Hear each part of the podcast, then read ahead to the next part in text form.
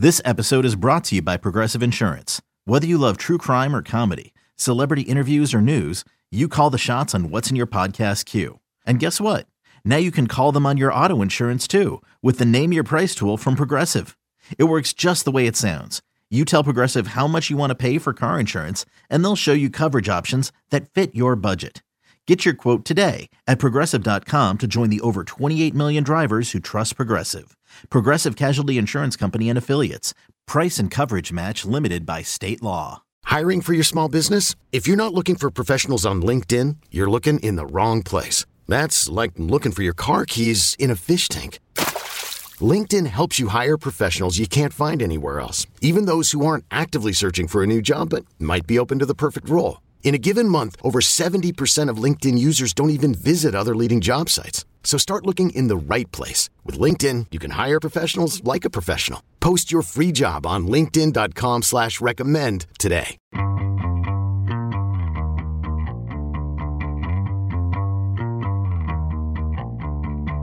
Hey, everybody, this is Richard Deitch, and welcome to the Sports Media Podcast. My producer is Patrick Antonetti.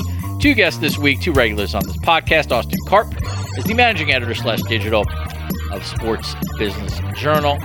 Jon Lewis is the Sports Media Watch founder and editor. No uh, elongated uh, intros for these two.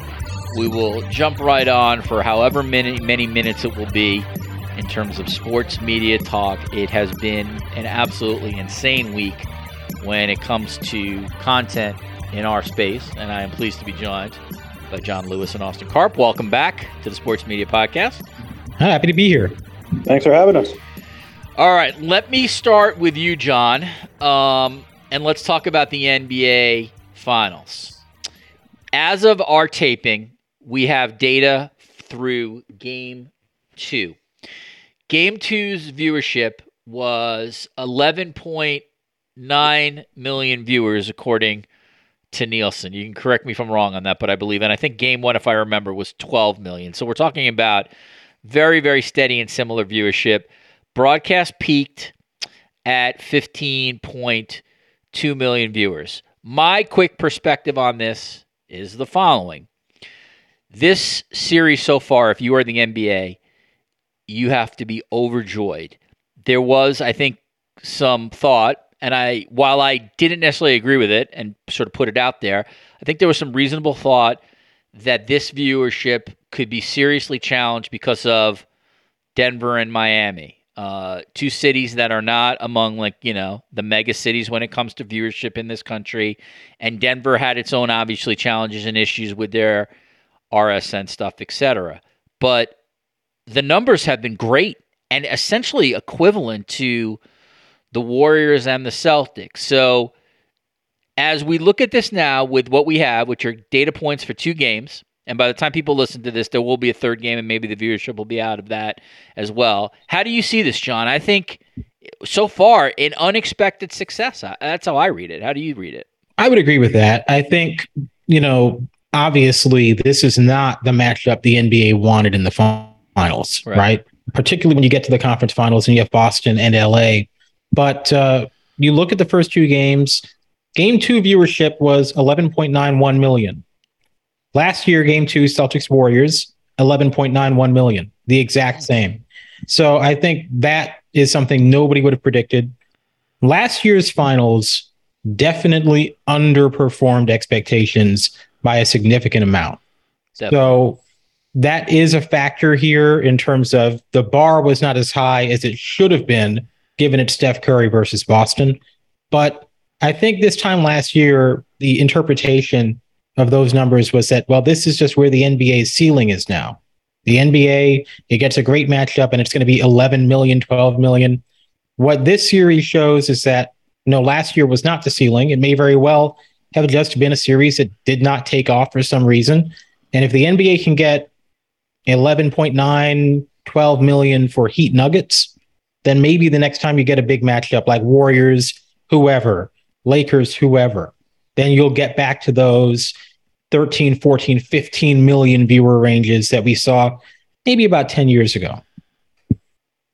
Austin, uh, how do you read this so far? Again, I think Jon Jon brings up a great point. I probably should have brought it up in that last year's viewership was disappointing because I would have thought um, that would have that would have popped more than it did.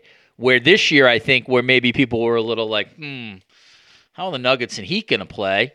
Well, we see the data so far. So far, they're they're playing uh, they're playing exactly what the Celtics Warriors did mm-hmm. last year. How do you see this? I'm in agreement with Jon. I am. I was very surprised, especially coming out of Game One when it was a blowout and it was down just three percent from the opener for Warriors Celtics last year, which I also agree with Jon was just very it, underperformed. There was a, a, whole lot of expectations going into that series with the return of Steph and with, with the Celtics on the rise.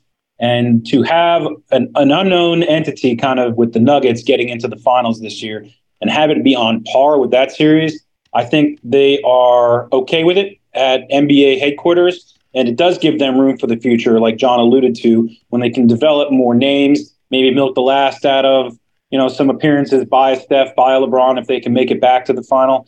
But they they really got to step up on the superstar development side and get some you know getting some names into into those finals. But I think they're happy. The numbers are are strong. I mean, they're not and they're not anywhere close to what those really bad Spurs driven finals were, you know, over a decade ago. They're staying far ahead of that. They're staying far ahead of the pandem- pandemic influenced finals in 2021, 2020. So yeah, I think so far so good for the NBA. Jon, how much uh, how much should we factor uh, out of home viewership into what we're seeing right now? Well, we should factor out of home into everything. Uh, it is playing a significant role in moving the needle. Uh, I think the viewership for the playoffs would have been strong without it, uh, but you know, obviously, it's that extra touch that gets you to you know the highest since 1996 these might be, if you go back to the earlier rounds, the highest since 2011 without out of home. Out of home gives you the highest since 1996. So I, do think that that is a big factor, but it's a big factor for everybody. And I think the most important thing for the NBA is, you know, instead of going back to say a Buck Suns, that's kind of what I thought this series would do. And that series averaged about 10 million viewers, 10.2 million you know, that's not a horrible number or anything, but it puts you behind a World Series, for example. Uh, this series, based on the first two games, despite a pretty rough matchup on paper, should be at or ahead of the World Series average. And uh, certainly uh, the kind of number that ensures that the overall postseason will end up at a five year high at least. You know, Richard, I, I, will I will say about just about the out of home. I totally agree that it is important to denote that in anything you know pre-pandemic versus now. But it, not all things are not equal in the out of home universe. Like college football, NFL, like those are just different animals when incorporating out of home versus something like the NBA Finals. Like basketball doesn't get that level of lift that football does. Very few sports do. So I just think that's something to be considered when talking about, you know, the context of out of home. Yeah, that's Jon. I want. Oh, not, go ahead, please. Yeah, not to cut you off, but that's a great point. Yeah. Uh, about the NBA versus the NFL. You know, the Super Bowl viewership out of home makes a pretty dramatic difference with that. yes, it does. If you take out of home out of the past few Super Bowls, you have some headlines for the NFL that would not be too flattering. But exactly, um, I, I, would also note too a very important factor with out of home holidays. That's why mm-hmm. the Masters is going to end up probably ahead of the NBA Finals It was on Easter this year. If you get a game seven of this finals and it's on Father's Day, you know, one of those holidays where people gather together, that could be a pretty significant uh, uh, ratings mover as well. So that's another factor out of home on those holidays that uh, you know people gather together with their families to watch TV. That those, those that's a big that's, factor. That's such a funny change in the narrative too, because years ago, before out of home, networks would complain about it falling on Easter because they weren't getting that bump, and now it's just a complete 180. Exactly. Exactly. Yeah. So you know, it's sort of like I, I, I get that. Um, I sort of get mocked by uh, um, the uh, Robert Simon TV Grim Reaper and those boys like for uh, my uh, my sports viewership uh, uh, sort of tweets about uh, you know oh man Adam Silver has got a wheelbarrow of cash coming to him. Listen, I know that no singular data point has any impact on um, NBA rights negotiations. You know, I'm not an idiot. That said, you do look at this stuff, Jon, and you see that they're holding up against last year's viewership, which again are two glamour teams in the sport. They're up in uh, people 18 to 34, like that demo um, this year in terms of the finals. They're winning, obviously, every single demo from every night's viewership. And this whole notion somehow that, like, you know, from a couple years ago, at least those who were saying it, that somehow the NBA has, like, uh, lost this gigantic chunk of audience because people are so spooked by the fact that they have a social justice message on their court. It's all turned out to be bullshit. And so I look at like what Silver and company are going to have to be dealing with, you know, over the next 16 months. And I get like, you know, advertising, media spending's down a little bit and we'll see what happens with the economy. But man, I look at the sport and I'm like, they're getting double minimum in terms of a media rights increase, and, and I think they got a great property heading forward. If you're going to take the longitudinal look at the the NBA, um, how do you see this in terms of just uh, the attraction for for the media buyers that are that are that are coming in the next 16 months? Well, I mean, you just look at the fact that the NBA won so many nights on TV throughout the playoffs. I mean, obviously in the young demographics, you know, that's not new for the NBA but it's been over the past five years, for example, the NBA has gone from, okay, it can win the night 18 to 49 every night, 18 to 34. It won multiple nights in the playoffs in overall viewership, which is so much harder because then you're including all the other demographics that might not necessarily watch a, a first or second round NBA playoff game. And, you know, the ability to win the night on all of television, you know, I mean, that is something that has value. So I think for the the league, I, I think it is a very hot property. The other side of that is, well, this postseason, how sustainable is the level of viewership we've seen? This is a postseason where LeBron and Steph both made the playoffs. There's no guarantee. Agreed. There's no guarantee those two will ever make the playoffs in the same year again. It hadn't happened since 2018. Uh, not only did they both make the playoffs, they both won a series. Then they played each other which guaranteed that one of them got to the conference finals. On the other side of the bracket, the Celtics play a six game series in the first round and then two seven game series. Really, the only negative thing that happened for the league this whole postseason was that Miami Denver was the finals matchup. So this is not going to be the way it is in just a few years because LeBron's going to be out of the league, retired. Steph is going to be retired.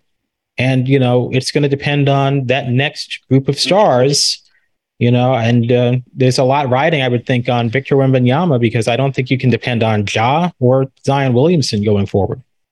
Yeah, I mean, Austin, I'll let you sort of weigh in on this, and then we'll we'll get out of this topic. The one thing the NBA has proven, um, at least historically, is that new stars do emerge. Like that's just the history of the league. You know, everybody thought the league is going to be in trouble, you know, post Jordan, and then Kobe steps in, and then you know what's going to happen when Kobe's gone, and you know LeBron and Steph have sort of carried the mantle. So I'm not really.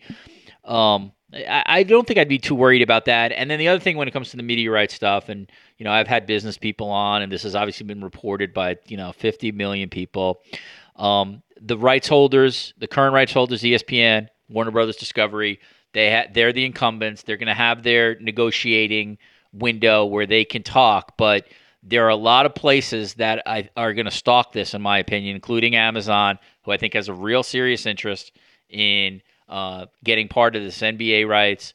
You've read about NBC's mm-hmm. uh, potential interest in this. We'll sort of see, you know, how the sort of economy shakes out and how serious NBC could be. And ESPN absolutely is going to uh, retain because the NBA is just too important to their direct to consumer uh, model heading forward. There's no way that ESPN will not have the NBA. You can, you know, I'll eat my words if that somehow doesn't come to fruition. But uh, trust me, I- I'm very confident going to Vegas on that one. So Austin, to me, I think I think this league's in a great place for for a pop. The NFL is already done. That money's been spent. This is the next big rights deal that sort of comes to market and the biggest one for a long time.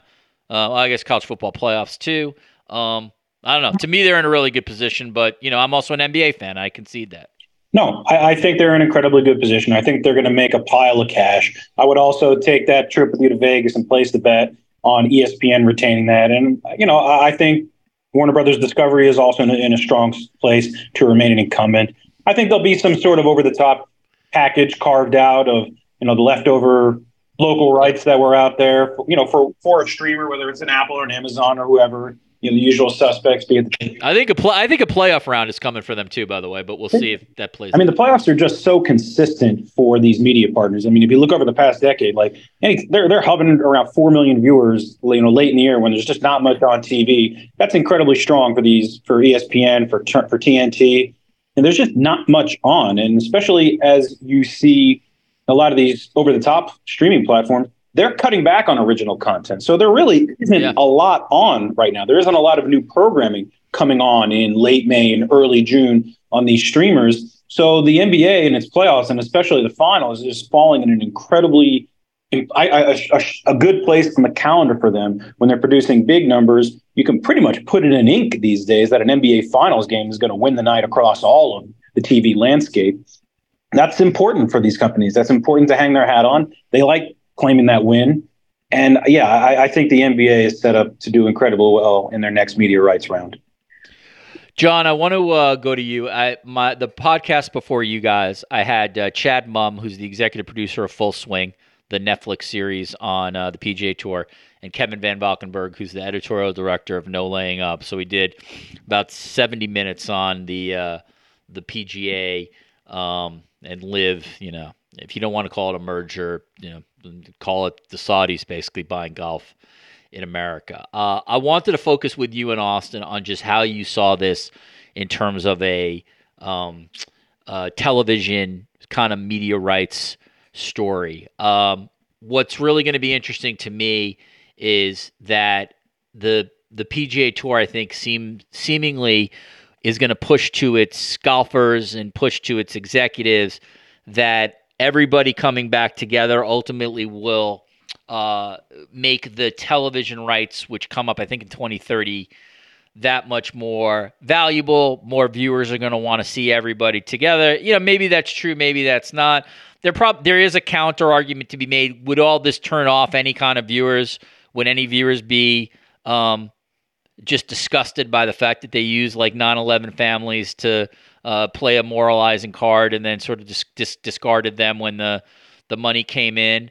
Um, so that's a couple things for you to just sort of think about off the top of your head, Jon. How do you, from a media perspective, not necessarily the story perspective, how do you see the the PGA or PGA Tour um, agreeing to partner with LIV? Well, the only really good thing about it, I think, is getting all those LIV golfers back on tour.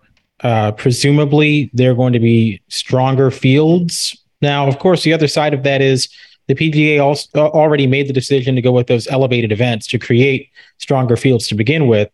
Kind of had the negative impact of devaluing the other tournaments, which I think you're seeing in the ratings. As far as down the line, the next media rights deal, I mean, I don't know. I I, I feel like all of this talk over the past year is kind of, you know, been a little bit like rearranging the deck chairs, uh, just from the standpoint of I, I don't see golf's audience growing particularly significantly uh, in, in, this post Tiger era. I don't really think the combination of the PGA and LIV is going to change that. And I do think, as you said, uh, that there will be people who are, you know, a lot of people took out very specific moral stances against LIV whether you're talking about people who were watching golf or people in the game, media people, they're going to have to make a decision whether they want to be associated with the PGA Tour because that's going to be its own level of hypocrisy for them. So I think there could be some viewers who tune out. Austin, uh, your place of business, um, the Sports Business Journal, you guys do a lot of golf related uh, reporting. You obviously have golf people coming in to uh, your conferences and stuff. So uh, you're positioned in, to me in an interesting place in terms of how you think this will impact the the media rights uh, partnerships. I mean, you want to never mind the PGA Tour. You want you want to project out any media right deal in 2030. If you know what that looks like, God bless you. Like just uh, uh well, the way things are changing so fast in the media media ecosystem, projecting out seven years. I mean, gosh, I, I'm having trouble projecting out one, two, three years on what things are going to look like for a lot of these places. So the PGA Tour does have that lockdown.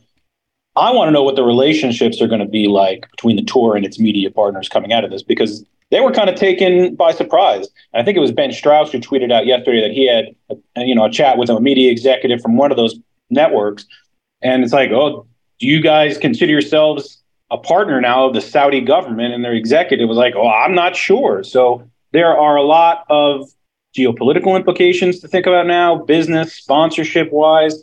I think there's a lot to play out. I'm not sure that Jay Monahan, you know, retains his position in the long term. So we might be talking about a new media rights deal with a new commissioner. Who's that going to be? Is it somebody who's media minded? I think there are so so many questions left on what you know the PGA Tour is going to look like seven years from now.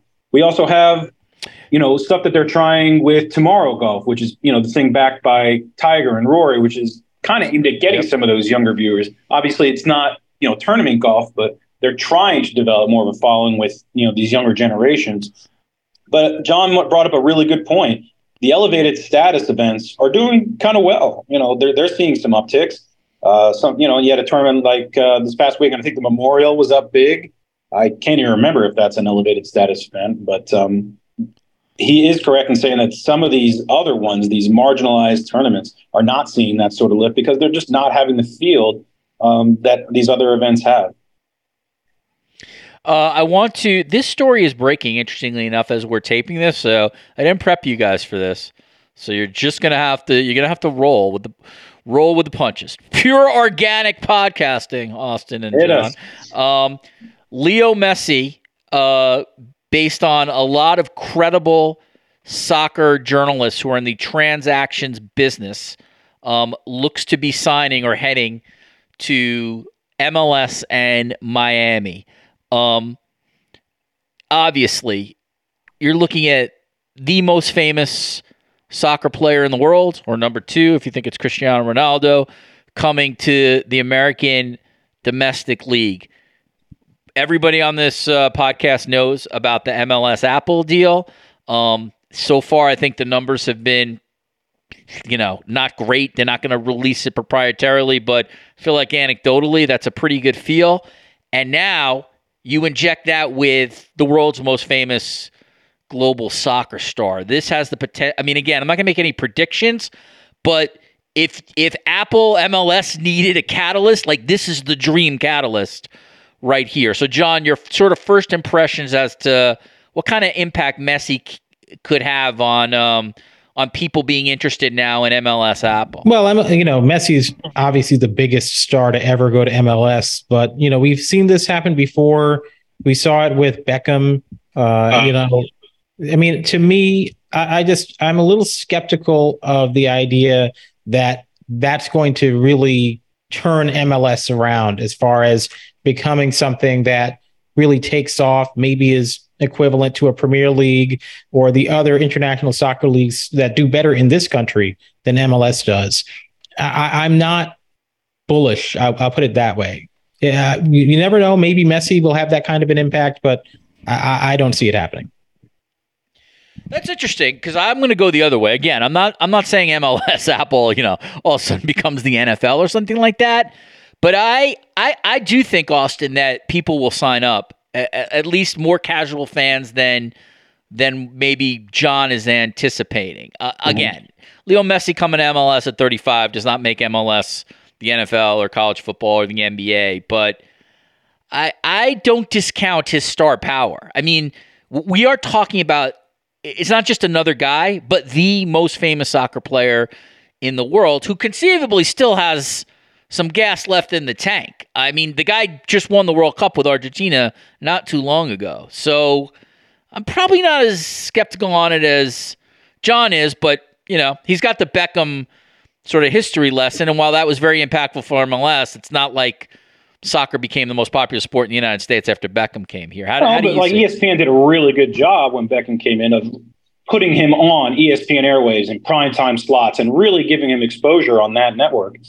I think MLS kind of made its bed with Apple, and I don't know what we're not going to really have the data to say like it really drove that sort of interest. I mean, are they going to give us information on how many more signups there were? I mean, is that the data we're going to get? I, I, think you're going to see it outside. We'll get that. we'll get that data if they had a million subs. Yeah, yeah we'll I, get we'll it. See, but we're not going to see what the viewership is for that right. game. You know, when, right. when if they put that, you know, Leo Messi is debuting on Apple TV, I don't know whether we're going to see that number.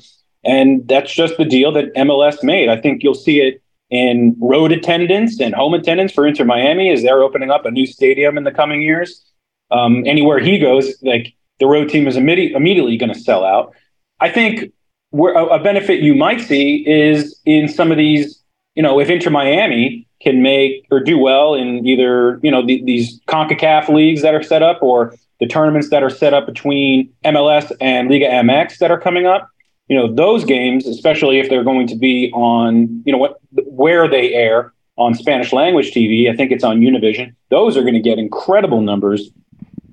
They're on something like Univision, Unimas, I mean that will I'm guessing rival or, or, a lot of popular Liga MX games, which are the most watched soccer matches in the U.S.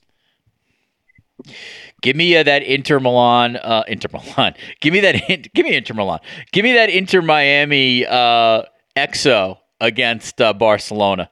You put give, Inter give, Miami. Give, you know, put that on. Some, put yeah, put that on some some free to air TV. No, if you put Inter Miami versus Club America on Univision, and you know with the simulcast on TUDN, that's yes. to be a pretty solid number in my mind.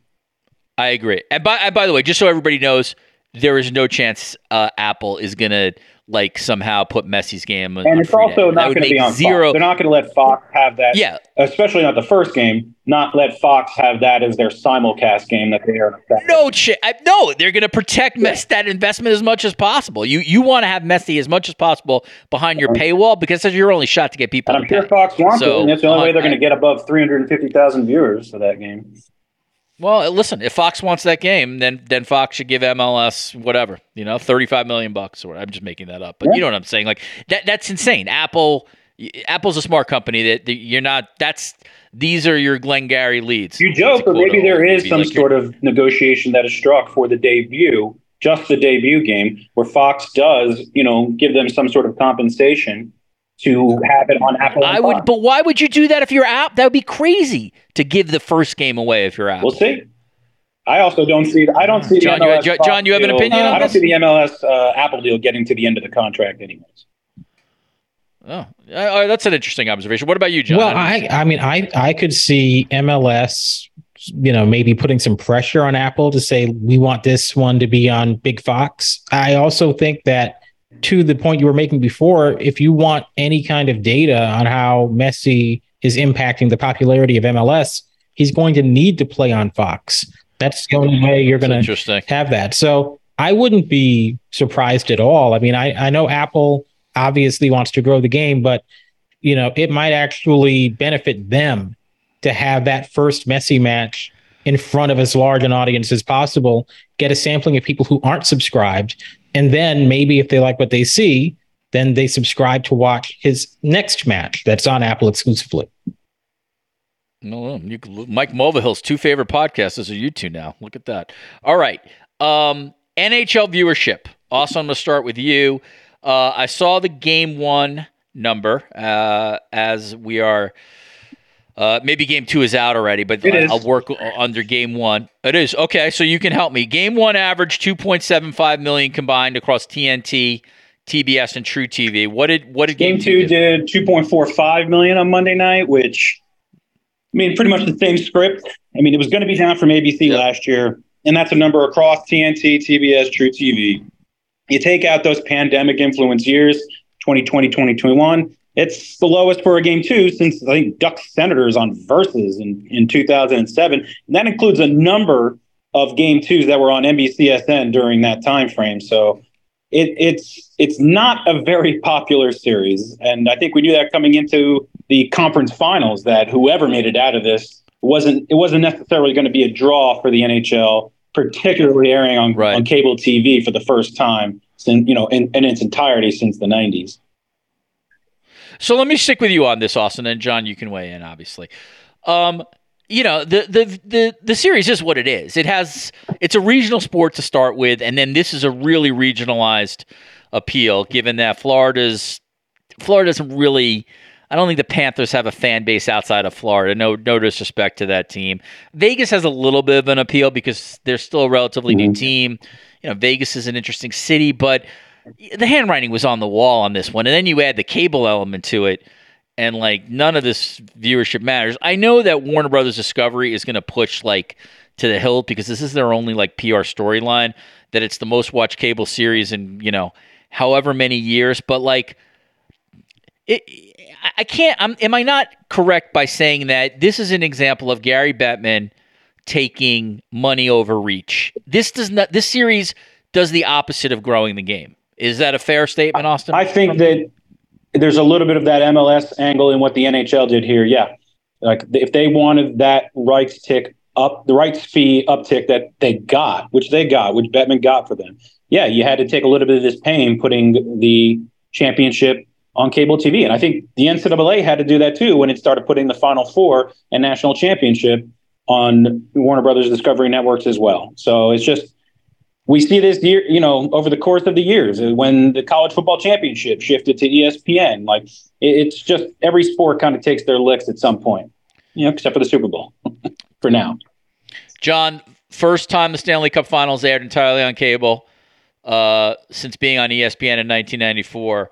Uh, you know, you've written about viewership uh, as long as anybody I've known. I'm sure you would have anticipated this one being down. And you know, my, again, my read is just that like Bettman and company took the money and they got to live with the fact that this thing is essentially going to be a viewership. Well, yeah, and I think that agreement is going to look worse in about four years. This is the first of three Cup Finals on cable in 2027. I can only imagine what the cable distribution is going to be at that point.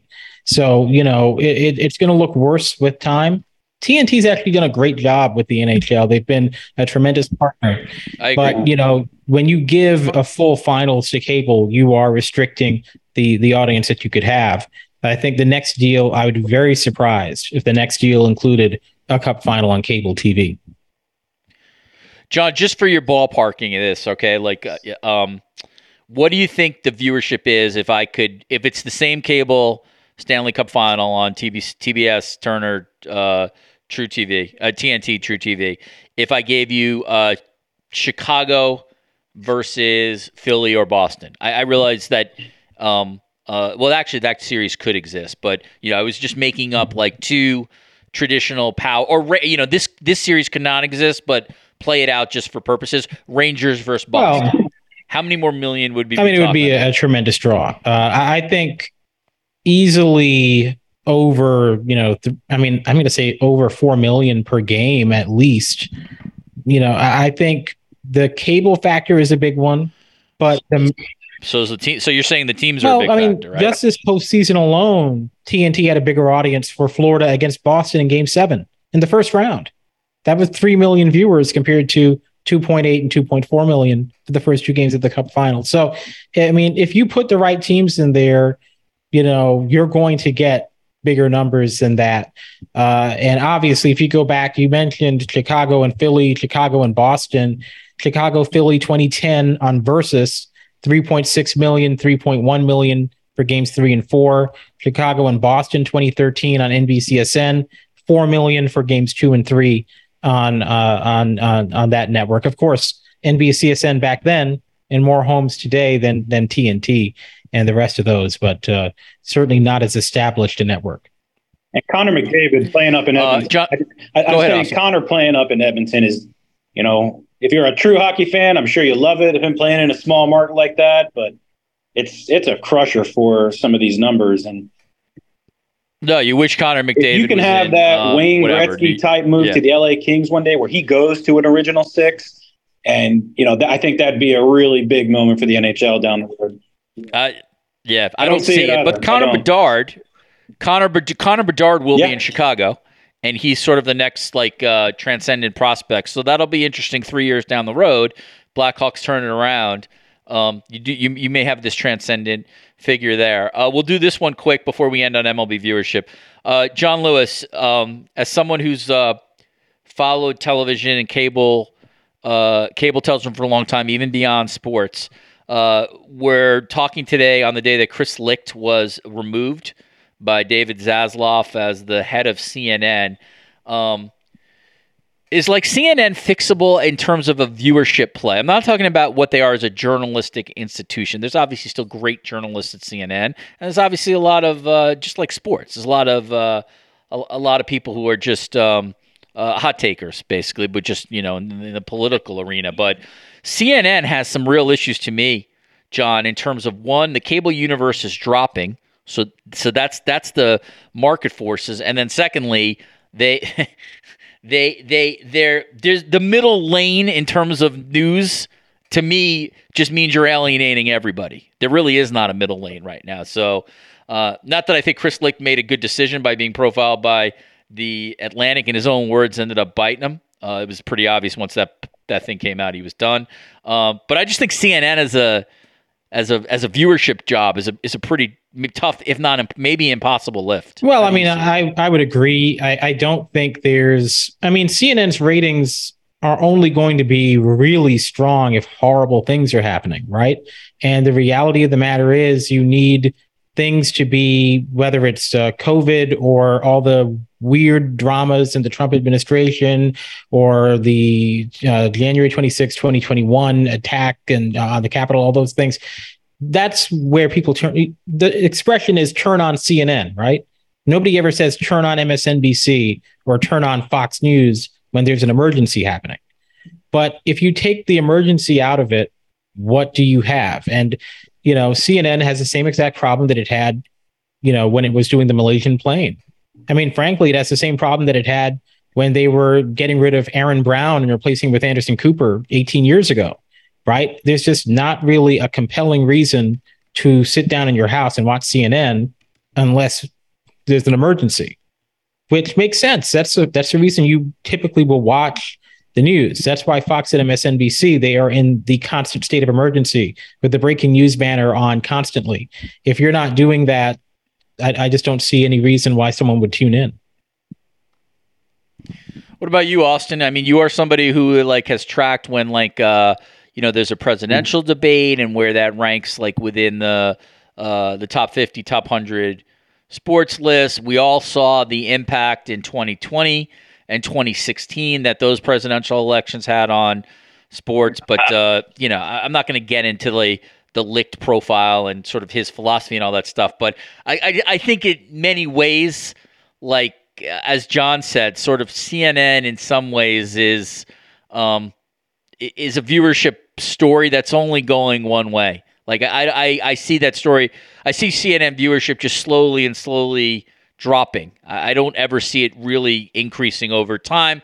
Although, obviously, my caveat would be that would obviously depend on who's the president of the United States. And as Jon said, that would certainly depend on like how much calamity is like existing on a yeah that was basis. a daily calamitous thing for cnn and all the big three news cable networks from 2016 to 2020 and you know i think Licht kind of put a lot of or i i i don't think it was the atlantic profile i, I think it was more the debate, and he put a lot of his chips into that that debate that he, you know, the, the Republican one that he put on CNN, and it didn't really do that well. If that thing had drawn over 10 million viewers, I think we're having a different conversation. Exactly. You know, I'm a numbers guy. That thing only did what, like three million? I, it, Three, right? I was really yeah. stunned about how ridiculously low the audience. Yeah, and then I saw the Nikki Haley town hall did oh. under a million. So these things are uh, forget about anything else. These things just aren't being watched. No, and they, that, I think that was the death knell for him as far as leadership goes. That was a terrible bet because the, the juice was not worth the squeeze, and the negative PR that you got right. coming out of that for just airing it in the first place. You better get 10 million viewers if you're going to use that sort of political capital. Yeah, and if you're going to alienate yeah. your staff, it, it, better be for like 20 million, right? Not not for not for three. If we're just going to be totally well, if you go back to 2015 when Trump started running, you had 24, 22, 23 million. You know th- that was beating NBA Finals games from the previous month. Correct. Yeah, absolutely. Great, great point. eBay Motors is here for the ride. Remember when you first saw the potential, and then through some elbow grease, fresh installs, and a whole lot of love you transformed 100,000 miles and a body full of rust into a drive that's all your own. Look to your left, look to your right. It's official. No one's got a ride like this. There's nothing else that sounds like, feels like, or looks like the set of wheels in your garage. With over 122 million parts, you can make sure your number one ride or die stays running smoothly. So there's no limit to how far you can take it. Brake kits, turbochargers, engines, exhaust kits, roof racks, LED headlights, bumpers, whatever your baby needs, eBay Motors has it. And with eBay Guaranteed Fit, it's guaranteed to fit your ride the first time, every time, or your money back. Plus, at these prices, well, you're burning rubber, not cash. Keep your ride or die alive at ebaymotors.com. Eligible items only. Exclusions apply. At Alma, we know the connection between you and your therapist matters. But if you're already feeling stressed and burnt out, the idea of trying to find a therapist you really connect with can be overwhelming. That's why Alma's focused on helping you find the right therapist for you. When you browse their online directory, you can filter your search based on the qualities that are most important to you. Then you can book a free 15 minute consultation call with any therapist you're interested in seeing so you can get a feel for whether they're the right fit before you commit to a full length session. Alma also makes it easy for mental health care providers to navigate insurance. That's why 95% of therapists in their directory accept insurance for sessions. So you can find care that's affordable without stressing about the paperwork. You want to talk to someone, but not just anyone. Alma is there to help you find the right fit. Visit helloalma.com slash therapy60 to schedule a free consultation today. That's helloalma.com slash therapy60. All right, final stuff here, Austin. I go to you because um, I read this in one of your uh, front and center Karp newsletters, and that is MLB viewership for the first third of the season is down. Now, as you wrote well in your your piece, there's all sorts of caveats here. Like we haven't had a lot of Yankees Red Sox games yet.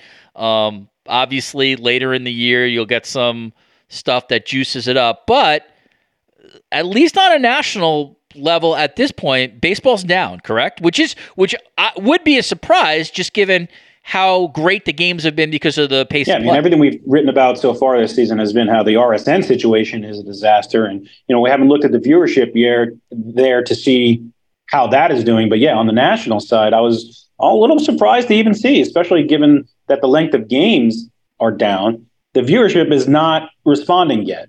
Uh, Sunday Night Baseball down, Fox down big, FS1 down big. You know, uh, one bright spot in their non-exclusive games though was TBS, and I think it was really big for them in this new media rights package, switching from Sunday afternoons to Tuesday nights. They've actually seen a very big uptick in their viewership these first two seasons, having it on that window versus Sunday afternoon. But yeah, like not having any Yankees Reds, uh, any Yankees telecasts at all for Sunday Night Baseball today. And I know they're going to be in the middle of a three week run here with uh, with the Yankees now, and that'll help boost it up a little bit. But yeah, they're going to have to really turn it around in the back end and, and get some popular teams in there. Not helping that the Red Sox are in the cellar. So. What about you, Jon? Um, again, it uh, it's early, and usually the ESPN numbers for Red Sox Yankees oh. uh, always will be juiced. As as Austin said, you know, we'll see what happens with the Red Sox. But the AL East is yeah. so competitive, and I expect the Sox to at least be there. So I would expect if we had this conversation September first, it's probably a different. Uh, just my guess is it's a different conversation. It could be. It absolutely could be. But to start the season uh, down, Jon, what do you think? Well, I think the point Austin made is a good one, which is that ESPN has a lot of Yankees games coming up this month. Um, Yankees Dodgers just on Sunday did not do all that well. But that's on baseball. I don't know why they would have chosen to put that on the weekend of the NBA Finals. Uh, you know, that was an unnecessary thing to do. You have all of July, all of August to yourself to put that kind of a game there. But um, I think having the Yankees Red Sox games is good. Uh, and, uh, you know, ultimately with baseball, baseball is kind of a little bit like uh, CNN to an extent, right? You know, well, maybe not. That's actually, let me not insult baseball like that. But I think baseball situation is the ratings are what they are. It's not a growth property. It does not have the young demographics necessary for you to feel positive about, you know, the trend long term. But you know, you can still get respectable numbers with it. 2.2 million Saturday night on Fox, 1.6 for Yankees Dodgers Sunday night. Uh, nothing special, but uh, certainly it, it, it's there's value to it. Uh, there, there's a, a, tremendous amount of, of value. It's you're not you're not it, it's basically like the vegetables of sports tv it's not gonna you know it's not the main course it's not going to excite anybody but you know it's it still does well enough but I, I think the lower national numbers i think is one key reason why you see rob manfred have a different approach to the rsn situation than adam silver does because I think the, having the local rights, having more local rights under the auspices of the league and having them have control within maybe their streaming platform on MLB.tv means more to MLB than it does to the NBA which has a stronger national product. So they, I think they really, really need to monetize those midweek local games more so than the NBA does. Good take. Um, is there anything else you guys want to uh, get off your chest before we get out of here, Jon? Well, just uh, just quickly on that baseball point, you know, Major League Baseball decided that this was going to be its approach. They were going to prioritize their local broadcasts over the national. And so you don't have a great national schedule yes. of games. You don't have, yeah. you know, the, the, schedule is not created for TV like the NBA's is, or for national TV anyway. So a lot of this is baseball's own decision. They could have easily had more exclusive games on weeknights, which always do pretty well, instead of having TBS, you know, coexisting or being blacked out locally. It's a reason why ESPN didn't continue on with Monday and Wednesday night baseball. And I'll tell you one thing, I will never understand why baseball was willing to give Apple and Peacock exclusive windows, but not ESPN on Monday and Wednesday nights. It just didn't seem like a necessary thing to me. And yeah, okay, money is the probable answer, but I would imagine ESPN would have paid pretty well to get exclusivity for their Monday and Wednesday night games. Yeah, I, I, you know, the, the, you can draw a line between all of this strategically to why MLB's players are not as popular nationally as, like, say, the NBA. But they've made their decision to, um, to be more of a regional play for each of the the franchises versus to really like you know get um, Mike Trout or Shohei Ohtani or Mookie Betts, like you know, on the minds of people in Boston as they are in those respective cities. That's that's a choice. But baseball, as great of a sport it is to watch, that sport makes it so hard for you to be a fan nationally. Just given how much you would have to pay to to watch all the games of a particular favorite team of yours, particularly if a favorite team of yours isn't in your market. Um, it's just it's unbelievable. Um, Jon Lewis is the founder and editor of Sports Media Watch, an absolutely essential product. Can't recommend it highly enough. Austin Karp, managing editor slash digital of Sports Business Journal, Sports Business uh, Journal slash daily, of course, again, as invaluable as it always is. Uh, Austin and Jon, I appreciate you coming on today. Crazy, uh, crazy couple days in sports with everything that's been going on, and uh, and thanks for making time for the Sports Media Podcast. Thanks for having us. Hey, thanks for having me. All right, back in the studio. My thanks to Jon Lewis and Austin Karp. Always great to catch up with those guys and uh, fun conversation. It's always fun for me to talk uh, sports media roundtable uh, uh, with people who are as interested in it as I am. Um, as I recited during the podcast, um, you can listen to um, the uh, the PGA Golf, a PGA Tour, LIV Golf merger podcast that I did with Chad Mumm and Kevin Van Valkenburg. That's in the archives uh, now. Check that out. There's a really good conversation. Beth Mowins and Michelle Smith on women's softball as a sports media success story.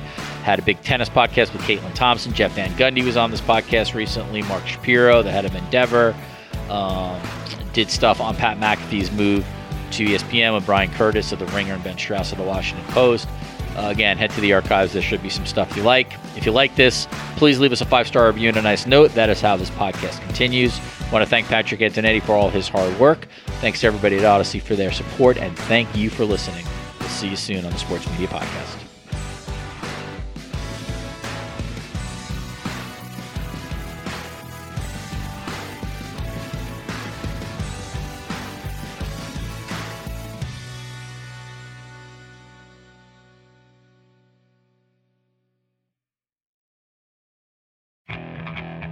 Okay. Picture this. It's Friday afternoon when a thought hits you. I can waste another weekend doing the same old whatever, or I can conquer it. I can hop into my all new Hyundai Santa Fe and hit the road. Any road. The steeper, the better. Because my all new Santa Fe is available with HTRAC, all wheel drive, so I can hit the trail without a worry in the world. Heck, with three rows and best in class rear cargo space, I can pack the whole family in with all our gear. We've got available dual wireless charging for our phones, so we'll never lose touch with civilization, and we won't lose touch with the primordial power of Mother Earth. So, which is it? Waste the weekend or do something a little more epic? And conquer it in the all new Hyundai Santa Fe. Visit HyundaiUSA.com or call 562 for more details. Hyundai. There's joy in every journey.